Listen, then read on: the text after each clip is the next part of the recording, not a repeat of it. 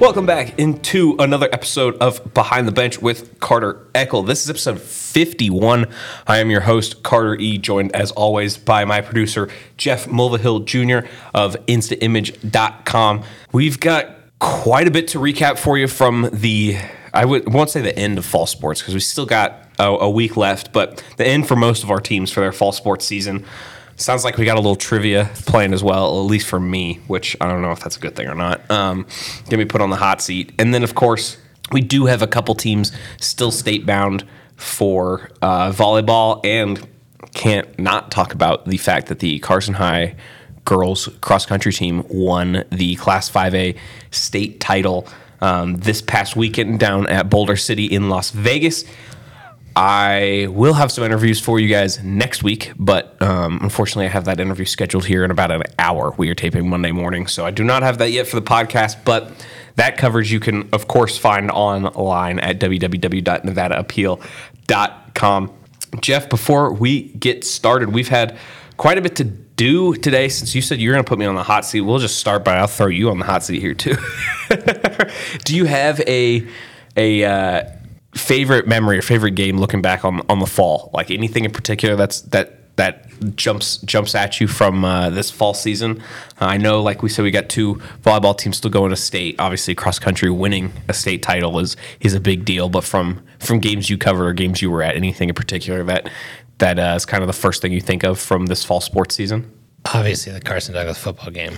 Um, and you know my love for football, but um, that game always, and this year did not disappoint. I, I realize if you're the Douglas, it was disappointing that didn't win, but right. if you're a somewhat down the middle of the road kind of a person with this whole thing, that was just a crazy game.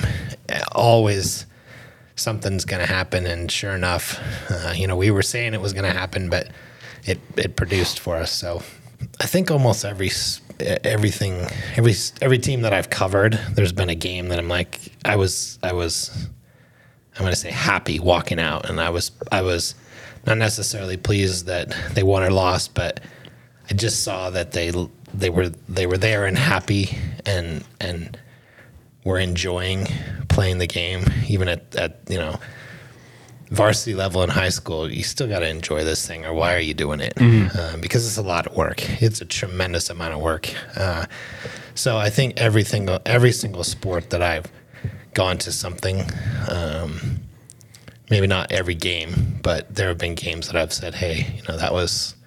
That was. Uh, I'm glad I was there to witness that. So, yeah, I know you were only at uh, you know the the Carson girls soccer playoff game, but I gotta I personally am looking back at these regional soccer games. I mean, they all came down to the end. Galena beat Carson in the, the final moments there um, in that opening round regional game. Of course, Douglas beat Reno on a free kick from Kylie Lash from like 35 yards out in the 78th minute to get out of that. And then they go and face McQueen and lose on a corner kick that bends in and golden goal. Then you take a look at Douglas boys who lost two times to McQueen without scoring a goal. They come out and get one against the Lancers to make it 1 1, sends that game into overtime. And then, of course, McQueen scores on a free kick from pretty far out in golden goal to, to end their season. So, some, I mean, brutal ways to lose, but overall, some just extremely exciting games to, to watch on the soccer front. And that's not to take away from anything else. Definitely some recency bias in, in my mind, my mind for sure, given all those games were, you know, last week. But um, every single soccer game it seemed like I attended down the stretch was was a was a good, close, hard fought game, regardless of opponent and where where the seed was. And then um, we talked about how topsy turvy some of these uh, regional tournaments can be. And uh, well, we went one two in volleyball, so we were a little wrong there. I mean, granted, we were I don't say wrong, but we thought there was more potential for an upset, and then soccer, Galena won the whole thing as the five seed in penalty kicks. They took out number two McQueen. So um, both those teams still advanced to state. So I guess took out is the wrong word, but um, the re- regional championship. We're yeah, we're we're definitely a little little more topsy turvy than. Uh, that's actually where my trivia came from for when we get to volleyball. Um, okay. So, okay. Um, exactly what I'm you're getting hints. About. I was looking at the volleyball bracket and then I was looking at the soccer bracket. And the soccer bracket, just like you said, was insanely competitive. I mean, they every single game was tooth and nail, and I was at the the McQueen Galena game, and literally went down to sudden death penalty kicks. And uh, I do have some comments on that if we ever want to get there, but The worst way to end a game. I can't necessarily agree, Okay. but I don't disagree. So I know that's kind of being on the fence with it, but I, I have a theory about penalty kicks. Is there a worse way to lose in sports? The, the the thing about penalty kicks is I've been involved with the game for 43 years, and penalty kicks have always been a thing. Not a not necessarily a fun thing, but for is my whole entire life, and i don't know how long before that, penalty kicks were a thing. You had to be good at it because that's a part of the game. You could get to the point where you are either good at this or you're going to lose. And I don't know if you saw the the boys championship. It was two to zero in the in the penalty kicks. It means one team scored two of the five. His team scored none. None. Now, I'm not. I'm, I don't want to discredit the high school sports because in the MLS championship yesterday, the goalkeeper played out of his mind. Has only only played 10 minutes of the game. Got subbed in in the in the overtime period because the the starting goalkeeper got a red card and broke his leg Oh, and is in the hospital with Oh. a broken leg. What a sequence of events. It was they wouldn't show it on TV. The, the the commentator said we've reviewed the tape and it's it's we can't show it on TV. Well, that's a small network thing because you know big, big networks. It's just replay after replay. It was on Fox. Was Big it Fox. FS FS two? No, it was on Oh, Big Fox. okay, okay. So it was bad. I mean, Didn't stop them from showing Tua wobbling I around know, on Sunday. I know, I know. Go figure. But I, it it looked pretty bad because I just watched the play happen, and you looking at his leg, and it's like that's not right. That's not right. So, but in that game, it was 3-0 in penalty kicks. So even the big guys miss. So it's it's. Uh, I did a to get into a little more trivia.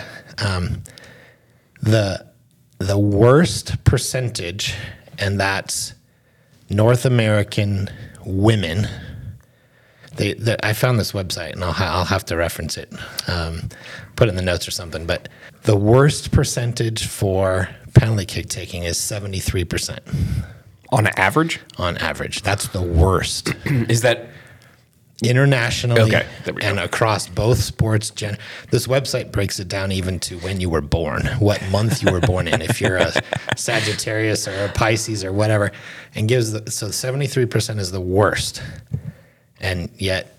We had, I don't know, in the girls' side, we had two or three games go to penalty kicks. In the boys' side, we had two or three go to penalty kicks. MLS Cup Championship went to penalty kicks. So it's a thing. It is a thing. You got to be good at it. Yeah, yeah, and I know they don't want, and I know they don't want, regardless of level, they don't want athletes running around for you know, two hundred minutes just to find a game winner, right? Because sometimes teams are legitimately knotted, like they just nobody's going to score. I've played in those games myself. Like it's sometimes there just isn't a separator, and you have to find a tiebreaker, if you will, Yeah. um, to to settle that. college college men's or college soccer used to not have penalty kicks.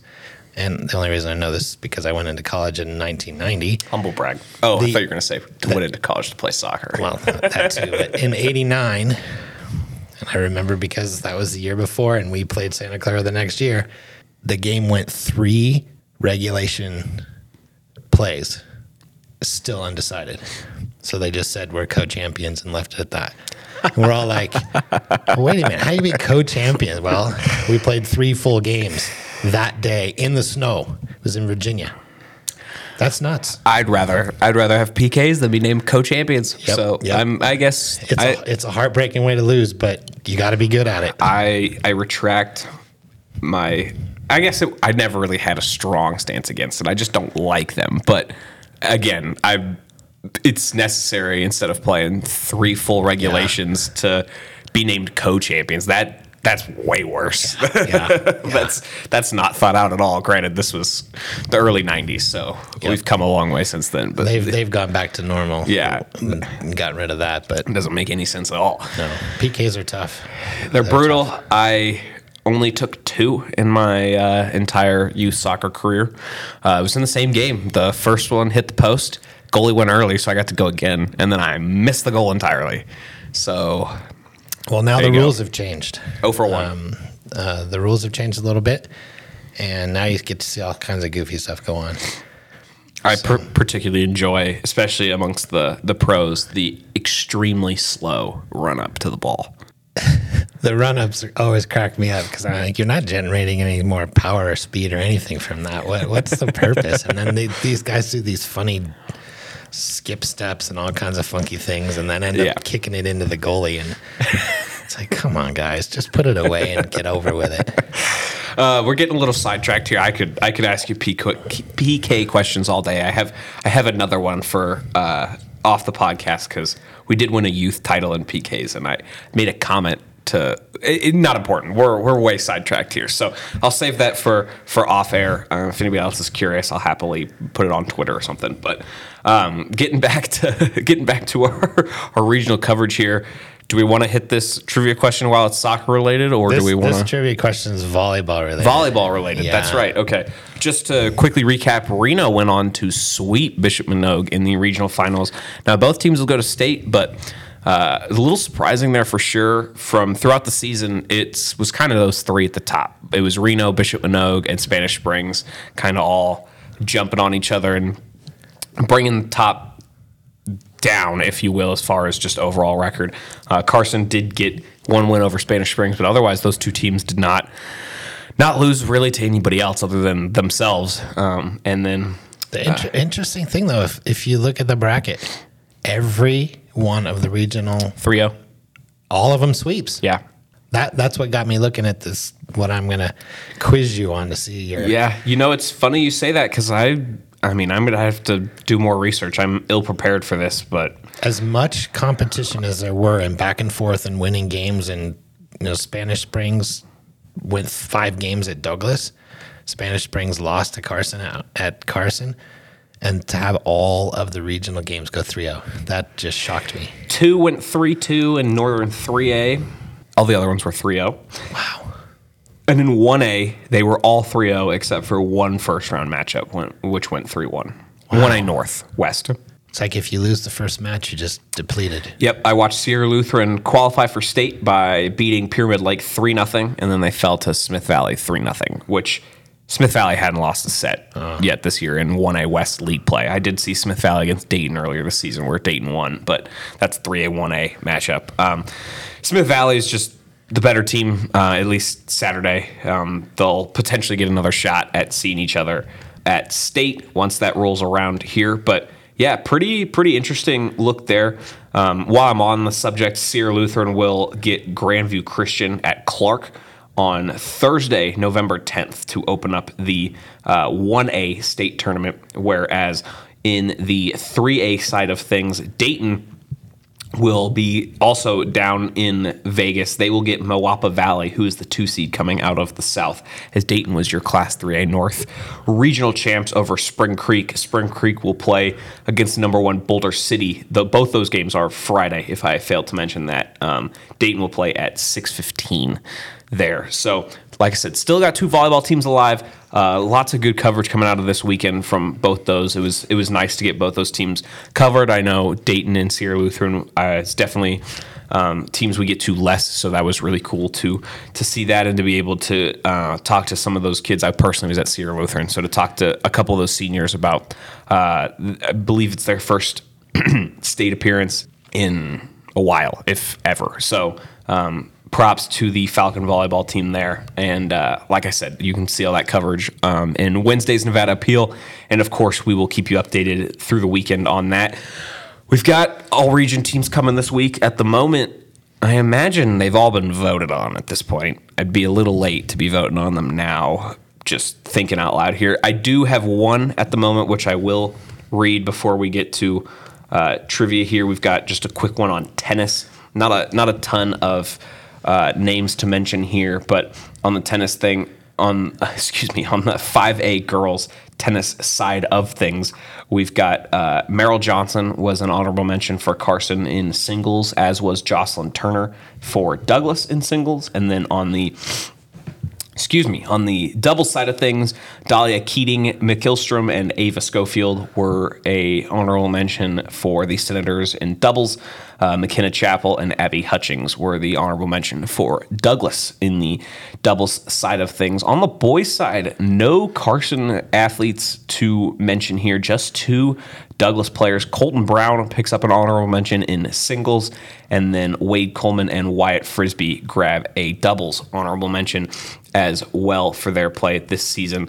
So, um, props to those athletes for picking up some uh, all league recognition. And uh, is it trivia time? I'm I think I've teased it enough, so let's do it. Okay, this is volleyball. We know Reno beat Bishop Manogue this year. What year? And you, I've 20, I, 2020 is out because that nothing happened that yeah, year. yeah, that's fair. How far back do we have to go that we did not have a winner and a runner up named Reno or Bishop Manogue? Well, given that I've dug through the NIAA record books enough, oh, oh, oh, oh, oh, oh. I'm see. I have to think that it's not going to go before 2010 because you can't find those brackets as It's easily. not that far back. Yeah. So um, once you get once you get prior to 2010, it's a lot harder to find those Yep, regional brackets. back to 2010. Yep. So see, I've already I've already knocked it down there, and now I'm just swinging swinging at nothing here. Um, I think it's been they've it's been them every year I've been here. So at least since 2019. So between 2011 and 2019 2013 we're just just tossing a ball in the bucket So 2016, Okay, so Reno, a little more recent than Reno beat Douglas in the championship. i should have known that because i knew douglas made a state state tournament And the year before that, Bishop Manogue beat Carson yeah in the championship. yeah that was i should have had more clues So that was 2015. And 2014 it was Carson Douglas in the final, and Douglas won. So it's been a while since It has those been a two while. I'm- not been at the top. I am kicking myself. I should know that. I knew that both put you on Douglas and. I knew that both Douglas and Carson had been to been to the state tournament within the last decade. Um, I definitely should have should have figured that out. I like we should we should come back with these. I might have to throw some your way too, because they're going to be have to do some work. They're going to be random and going to be researched and uh, yeah. Uh, so um, that was a good one though. I like that. and Those uh, sweeps just I was looking at that going, that's just bizarre to me. I mean, how competitive it was. And then you know, like girls soccer, boys soccer was super competitive and through the bracket Mm-hmm. down to penalty kicks and and and then volleyball was just a blowout of everything. Well, it's funny because we saw that Carson Douglas game, and I mean, Carson coach Brittany Witter kind of said it. The Senators weren't exactly. I, they looked rattled, like just from the from the get go. And I'm not going to sit here and harp on them. Um, just I, I do wonder how much of that was the case throughout the tournament of just teams running up against teams that they hadn't beaten yet this year, and kind of going, oh, like Yeah. just kind of getting wide eyed and Yeah. um, uh, I watched. Douglas really played aggressive in Yeah, that game. they were did. at the net, pounding hard, and kept going and going and going. And then they got to Manogue, and granted, they were missing one of their key outside hitters, but a Manogue team, I, they're good, right? I'm not selling them short. Um, they made state. They have continued to make state for for years here in a row, but they didn't look as dominant as some of those minor teams have passed. And obviously, that kind of shows with Reno sweeping them in the finals. Uh, and that's not to say that I think Douglas could have like one and four or anything, but um, I don't. I think that ended up being what like 2017 and 14 or something like that for Douglas, and probably could have been a little closer. I'm sure if, if things had gone their way, but uh, still a good run for for them. Regardless, I believe it was their third year in a row with making it to the regional semis, so they are again right on the doorstep of another state title berth Yeah. and being more recent in your trivia question. If you walk down that road again, of course. I know I've said it already, but Carson Cross Country on the girls' side won the state title this past Saturday. Like I said, I won't have any interview. We don't have any interviews for you on the podcast here today, but uh, there will be plenty of those coming in the Nevada appeal, and I'll probably save some of that audio for for next week just to mention it. It is the first girls cross country title for the Senators since 2011. It is the 11th in school history. They used to dominate in cross country, um, but the first time since 2011 that they have won a title. And Jeff, get this, they did it with only one senior And a bunch of freshmen. and a bunch of freshmen and sophomores. I tweeted that they did it without a senior, and just I have fixed that. But just to clarify, they did not have a senior run at the regional meet, which is where I was coming from there. Ella Dooley Dooley. was um, dealing with dealing with a little bit of an injury, so she ran at regionals. But I imagine that was where they uh, chose to go with uh, senior Sydney Romeo. Uh, is it Romeo? Romeo? Um, I think. for getting into um, that final spot there for Carson. But 62 points overall. I mean, let's talk about those top five finishers 8th, 12th, 14th, 16th, and 17th at the state meet. So no winners overall. Um, that is the finish order. As far as scoring goes for teams, because individuals do not count for team scoring, it's 7th, 11th, 13th, 15th, and 16th for the top five. So you had five of their runners within the top 16. Granted, nobody within the top five, but five within the top 16. And that's how you win these meets right Yeah, there. That's fantastic. It's the least amount of points scored, and they are getting consistent results from everybody who's who's scoring low there. That's what's probably most impressive to me. And you said it already that it's a lot of freshmen too. Hannah Budd was eighth as a freshman. She um, finished in 1942. Right behind her in 2002 was freshman Vea Minor. Um, Vea actually ended up edging out Hannah in regionals, but obviously a much different course once you get down south there. Jenny Ponzak was just behind Vea Minor by five seconds in 2007. Of course, just about 10 seconds behind that was freshman Brianna Rodriguez Nunez and freshman Madison Hager, who were 2017 and 2020. So four of those top five are freshmen, and the other one's a sophomore. That is a team set up for success for the foreseeable future. And uh, look out, uh, state of Nevada. I know Bishop Manogue has some really Bishop Manogue and Galena have some really top tier runners, but they don't have five that can finish within the top 16 in the state. in the state, and that's that's how you do it right there. That's a that's the recipe to success, and um, you see that again. Carson High has found a way to kind of replicate some previous success on. Uh, ooh, I was going to say on the track, but that doesn't work.